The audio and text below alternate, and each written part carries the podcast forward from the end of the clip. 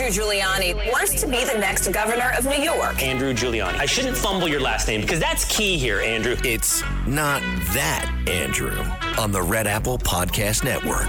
Here's Andrew Giuliani. Now, my next guest with me is somebody who I have talked about time and time again over the last 6 months, ever since seeing The Sound of Freedom, which I've said it's not just one of the best movies of the summer, not just one of the most important movies of the year or of the decade, but really one of the most important movies in cinematic history. So, former CIA agent, 12 years as a special agent for the Department of Homeland Security, and the founder and CEO of Operation Underground Railroad. Now he's a senior advisor for the Spear Foundation, most recently played by Jim Caviezel in the box office hit The Sound of Freedom, based on the true story of his life. Welcome, Tim Ballard. Tim, how are you doing today? I'm doing great, Andrew. Thanks for having me on. Well, thank you very much for taking the time. And I know you literally just got out of a hearing with the House Homeland Security Committee. Then I looked at your opening statement that you submitted for the record. And in that, you said, among many other things and many other great facts, you said, a child can be sold up to 20 times per day, 6 days a week for 10 years or even longer if they are trafficked as a toddler or an infant. How did our members of Congress react to that horrifying statement of fact and others?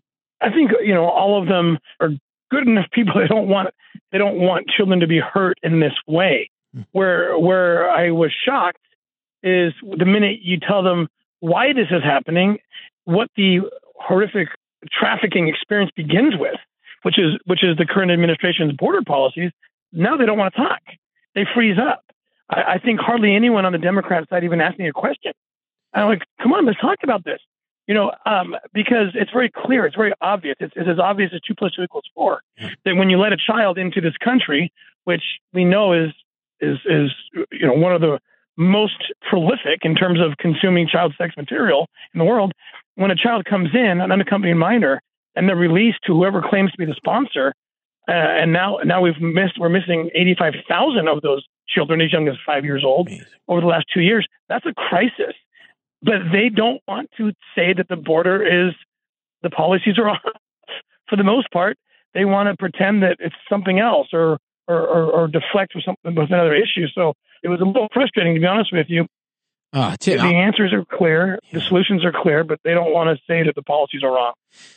That's absolutely, it's so discouraging, especially considering, I'm sure from your perspective, when you think of everything in your life that you have done to fight for this, and, red and blue doesn't matter for you. It's a matter of these kids. And I assume that's why also there was such resistance in making this film, which I've seen detailed, and so much of the legacy media has detailed some of the resistance in making this film. Is that why there's been such resistance to this film, I think, by some of the legacy media outlets? I think absolutely. When we did the operation in 2014, that's depicted in the film on the island, all those legacy media outlets reported glowingly about it. They were very happy that we had done this. 8 years later, with the movie coming out, the story didn't change. They changed. The culture changed. And all of a sudden, children are politicized, and border enforcement is politicized. It never was before. I worked on that border. I was there for 10 years as a special agent under both the Bush and Obama administrations, and both were equally fervent about rescuing children and border enforcement. It wasn't a thing. All of a sudden, it's this political thing, and children are coming out on the short end of the stick when it comes to policy and politics. And it's devastating what's happening. Yeah, well, look, when I think of fighting for our children's freedoms, there should be absolutely nothing partisan about it. And I have to tell you, even though maybe you've gotten this reaction from the left side of the aisle, maybe from the legacy media outlets, it sounds like the people have an overwhelmingly different reaction, because the fact that a $14 million movie is now, I checked it today, and maybe my numbers are wrong, but the most recent numbers I've seen is that The Sound of Freedom is over $210 million at the box office. What does that tell you? It tells me that the people want to have this conversation. They're tired of being lied to. They're tired of our children being abused by horrific policy, both on the federal and state level. They're tired of this really pedophile agenda where the same outlets that are telling you that this movie's QAnon or somehow bad, and then, of course, they're lying. But they're the same outlets that are trying to change the name pedophile to minor attractive person. Yeah. So we have a big problem on our hands with protecting children. And I really believe that the reason the legacy media lie about Sound of Freedom is because they don't want to have a conversation, but the people are overruling with their box office tickets as proof that they want to hear the story. They want to have the conversation. And I think our kids are going to be rescued. I think we're going to have success because the people are speaking. And fortunately, in this country, the voice of the people still has sway. So I think it's a good day. It's a good day for the children of America. Well, that was actually a question I was going to ask you a little later, potentially, about minor attracted persons and how it seems like there's a rebranding or a softening of the image of pedophiles by calling them MAPs. Where does this come from? I mean, because to me, that has nothing to do, even if you go into the specifics of the minor attracted persons, that has nothing to do with the border policies, which forget about whether it's red or blue. If it's hurting our children, it should be changed. But this minor attracted persons, this is definitely not a red or blue thing. So where is that coming from? It's coming, it's interesting. It's the craziest thing because I've been hunting pedophiles for 20 years almost. Yeah. And they have agendas. They have platforms. Some have political parties like in Europe. We took down a whole pedophile ring that's a political party out of Holland last year. And what they're promoting is all the leftist agendas. Like they're promoting to sexualize children, give them more material under the guise of sex ed. And it's happening.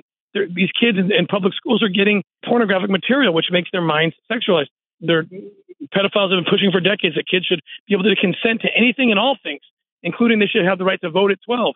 And so they love this whole thing where the kid gets to choose to have dangerous surgeries on their body, because that means that if kids can consent to something that outrageous, well, their sexualized minds could allow them to want to have sex with an adult someday. Yeah. And so the pedophiles are sitting back going, this is amazing.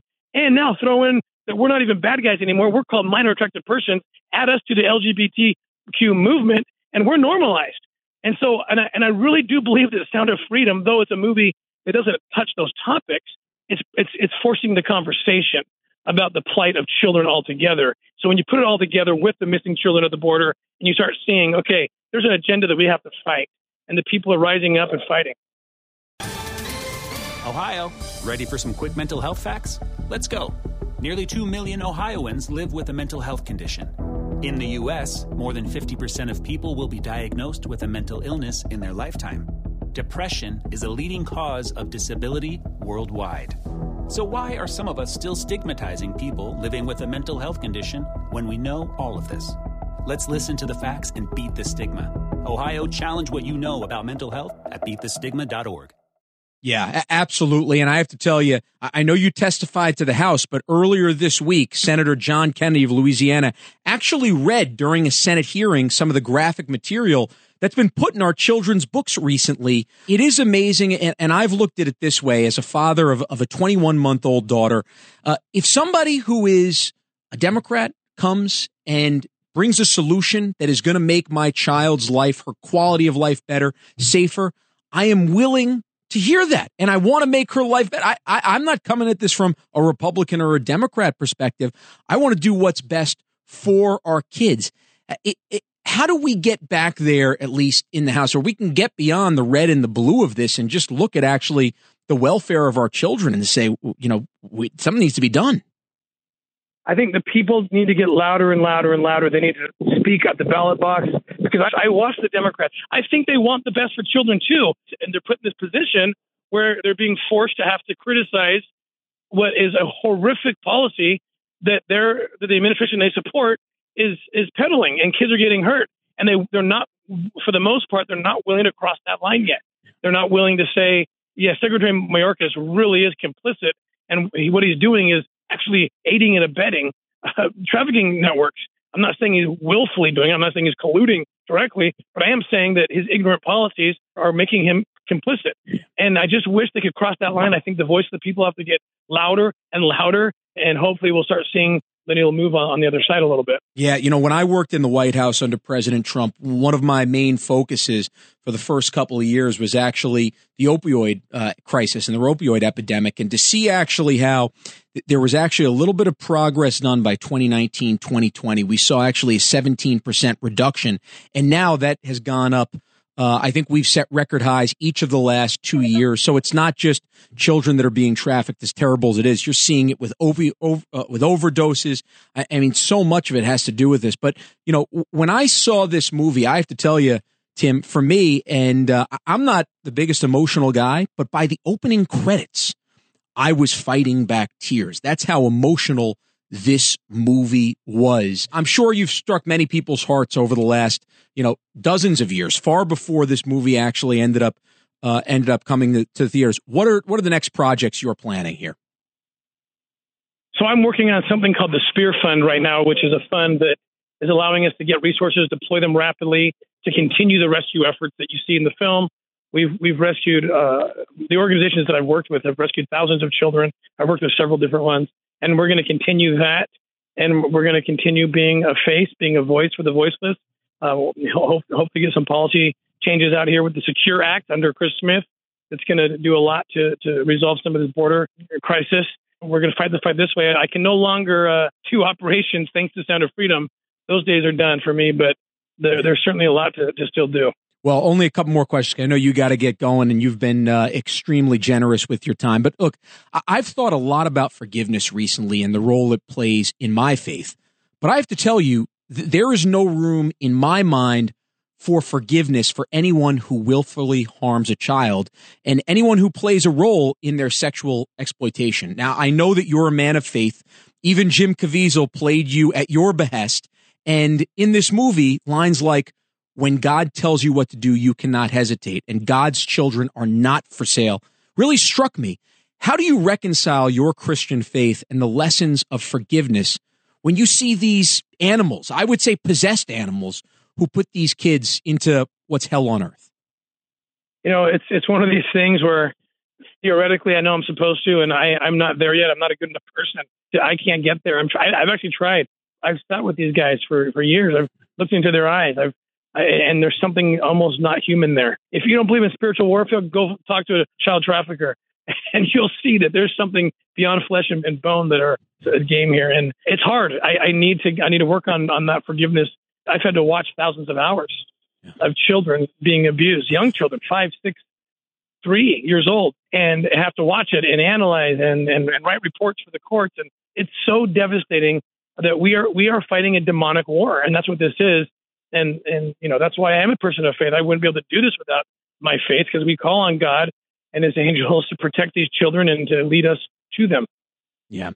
Well, look, just one final thing here for the audience. You know, this movie I've seen as a call to action, as a way to, as great as this movie was and the success of this is, I think the legacy of this is, how can you save more children? How can you actually do that? So what is the call to action? What can people who have watched this movie, who like me, ended up walking out of that theater saying, I need to do more in my life? What can we do? So I would recommend and ask people to go to thespearfund.org. That's the foundation that I'm consulting for and helping to build, because what it does is it actually contracts out or sends grants to all organizations. We're basically a clearinghouse of vet v. vet, and we send the resources to whoever the best rescue and rehabilitation group would be for any particular case or child. So please go to thespearfund.org and help us out. Well, Tim Ballard, thank you so much for the time that you've given us. And thank you very much for everything that you've done for not just America's kids, but for our kids all around the world. God bless you, my friend. Thank you so much, Andrew. Appreciate it.